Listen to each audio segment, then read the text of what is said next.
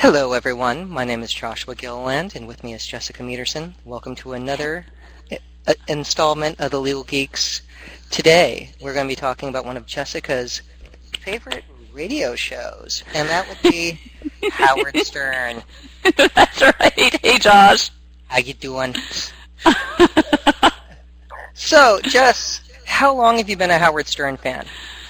I know the exact day I became a Howard Stern fan. I, well, I can't remember the exact day, but I know the exact moment. It is when I saw his movie, Howard Stern Private Parts. My uh, boyfriend dragged me to the movie theater. I was one of those girls who'd always hated Howard Stern. No, he's offensive. You know, he does these things with porn stars and slapping girls on the bottom with dead fish. That's all wrong. And then I saw Private Parts, and I fell in love. Yeah, I uh, I don't understand that. So, you know, what, what, what made you change your mind about Howard? Because you know, I'm I'm the I'm not in that camp. So, uh, what made you change your mind? Well, I think there were a couple things. One, the fact that he was so honest on the air, um, and he self-discloses too much, which I tend to do. So I think I appreciated that kind of no filter. I'm going to say what I'm thinking. Things are going to come out that other people might find offensive. Um, so I appreciated that real kind of openness. Uh, Private Parts also showed that he was, I think, genuinely a good guy, and that you know, while he does ask some crazy questions, he's not a complete uh, a-hole. Um, and uh, and then I I do have to say though, all that being said, I'm a huge. We had issues. I was in Texas at the time, and so we didn't actually get to listen to Howard for very long. You know, they kept yanking him off different channels. So yeah. really, my true fixation with Howard began when he went on to Sirius, and I was able to get him on satellite radio, and I could listen to him all day, every day in my office. My law firm was very cool about that. Props to the law firm for letting me listen to Howard Stern all day in the office. okay. Yeah. It was pretty cool changes motion practice slightly and don't you exponentially, but all right. But yeah, so that just listening to him on there. Well, I was going to say so, but the older Howard Stern now, he has he's a little bit more gentle. He's not fixated quite as much. He still has porn stars in and stuff, but he does a lot of other things now, and he's been in therapy, you know, intensive therapy for the years, and that comes through. So he's still a dysfunctional mess, which again I can relate to, but um, he's very thoughtful about all of it too, and I really appreciate that, and I love his show. Okay, so so does this mean you approved of the move to satellite radio? I think it was fantastic. I think it was the best thing. It made his show so much better. Um, he also was able to do the replays so that I, I could get like the full show, you know, throughout the day. They also get to do all these other shows around it now. Um, there's the wrap-up show with my favorite producer, Gary Dell'Abate. Um, and then there's these other shows like Back Office Radio, Geek Time. They've done this whole amazing, comprehensive kind of package. And so I think the show is so much better now. Didn't that cause an explosion in subscriptions to satellite radio when he made the move? It did, and you know that's actually the subject of an ongoing lawsuit between himself and uh, Sirius, and he lost on summary judgment at the district court level. But I think he said he was appealing it. So I was planning if the appeal ever comes down, I'm totally doing a post on that for um, Legal Geeks. But there's a question whether basically Howard's saying, and I agree with him that you know it was because of him that XM had to merge with Sirius, and so he should get credit for the XM subscribers as well. But um, there may be some issues with how the contract was drafted, which of course is always a problem with these kind of fights. So, uh, so yeah, we'll have to see what the appellate court says. So, well, that that brings us to us, since we are attorneys, and without giving legal advice or legal opinions to anyone, uh, what legal issues can you identify that Howard Stern complains about a lot on his show? Well, besides being screwed over by his current boss, which, you know, God bless Howard, that's a kind of recurring theme. Every new boss, you know, he ends up being very disgruntled with. He's always kind of a disgruntled employee. Um, but uh, aside from that, the other big thing that ticks him off a lot is he complains about how people steal his ideas. And again, I am not one of those, you know, 20-year Howard Stern fan listeners, so I can't um, claim that I know that this is all true, but I know, for example, that he's claimed that Are You Smarter Than a Fifth Grader, which was that TV game show. I think Jeff Foxworthy hosted it. That he had originally done that, maybe with a third grader.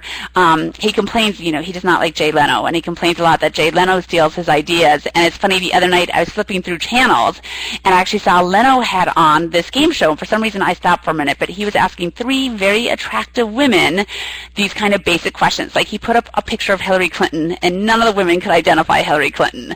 Um, Gerald Ford, same thing. I know it was so disappointing, and I, it was some I forget what the title was, but it was clearly the exact same thing that Howard's done for a long time with porn stars and maybe other people called Are You Dumber Than a Box of Rocks?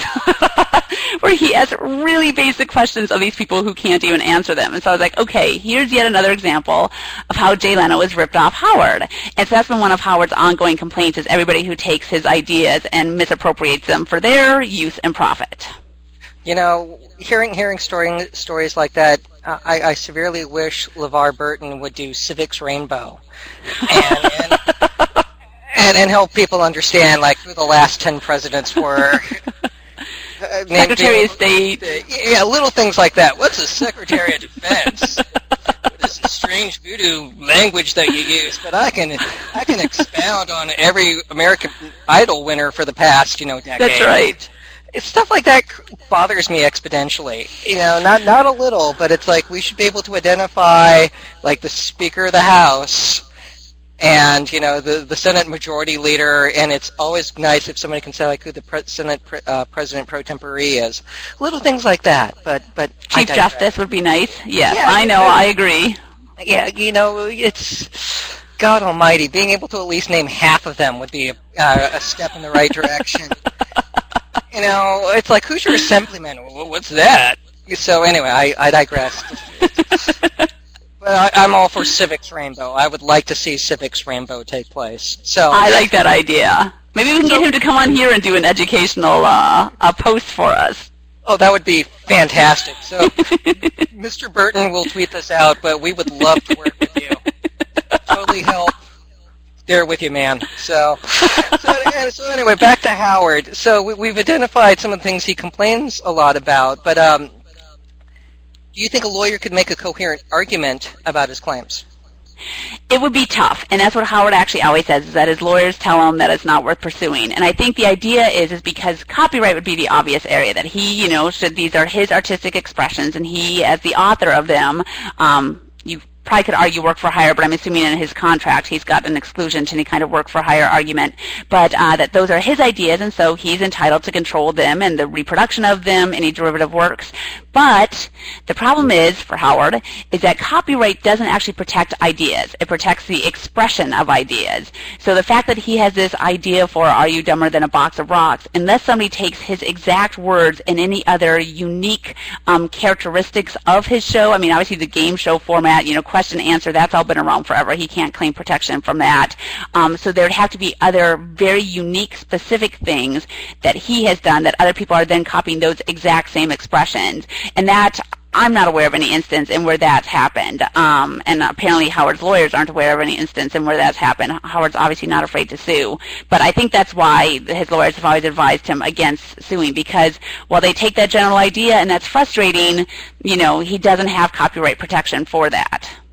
Yeah, that that it would have to be frustrating. On, on one level, there are very mm-hmm. few completely original ideas. Mm-hmm. You know, a lot of things just keep getting recycled, and sometimes without anyone knowing that yeah. you know something else even remotely exists. It's not like people go out and do due diligence before painting a picture. You know, it's like people just don't do that. And on the flip side, you've seen lawsuits like this, you know, over the past hundred years. I mean, like the Wright brothers did lots of litigation for flying, and yeah. that's not not something that they could, you know, litigate and protect as their own. So, um, wish them well with that. So, yeah. you know, final question: Who is your favorite Stern staffer? I love most of them, not all of them. I love most of them. Gary Dell'Abate is, I think he's just got to be the most fantastic, wonderful person on the show, and I adore him. But for the sake of the show and everything, I have to say my favorite staffer is Jason Kaplan. He's fun, he's quick, he's witty, but he also is so good. He has no fear about like poking anyone, bringing up anything. He understands the point of the show, and that's the part I love is all the inter-Stern fighting, um, you know, among the office and bringing up dirt on everyone, and he does that. And now he and Will have a show called uh, Back Office Radio, which is fantastic. So they just go into great detail, dishing on everything that's going on behind the scenes, apparently causing some disturbances already among the staff, but I think it's fantastic. So he's my number one favorite Stern staffer. Very cool. Very cool. well, th- this this concludes our expose on Howard Stern. I promise I'll, I'll listen more while driving. And uh, America, My country, stay geeky. Stay geeky, America. Bye, Josh.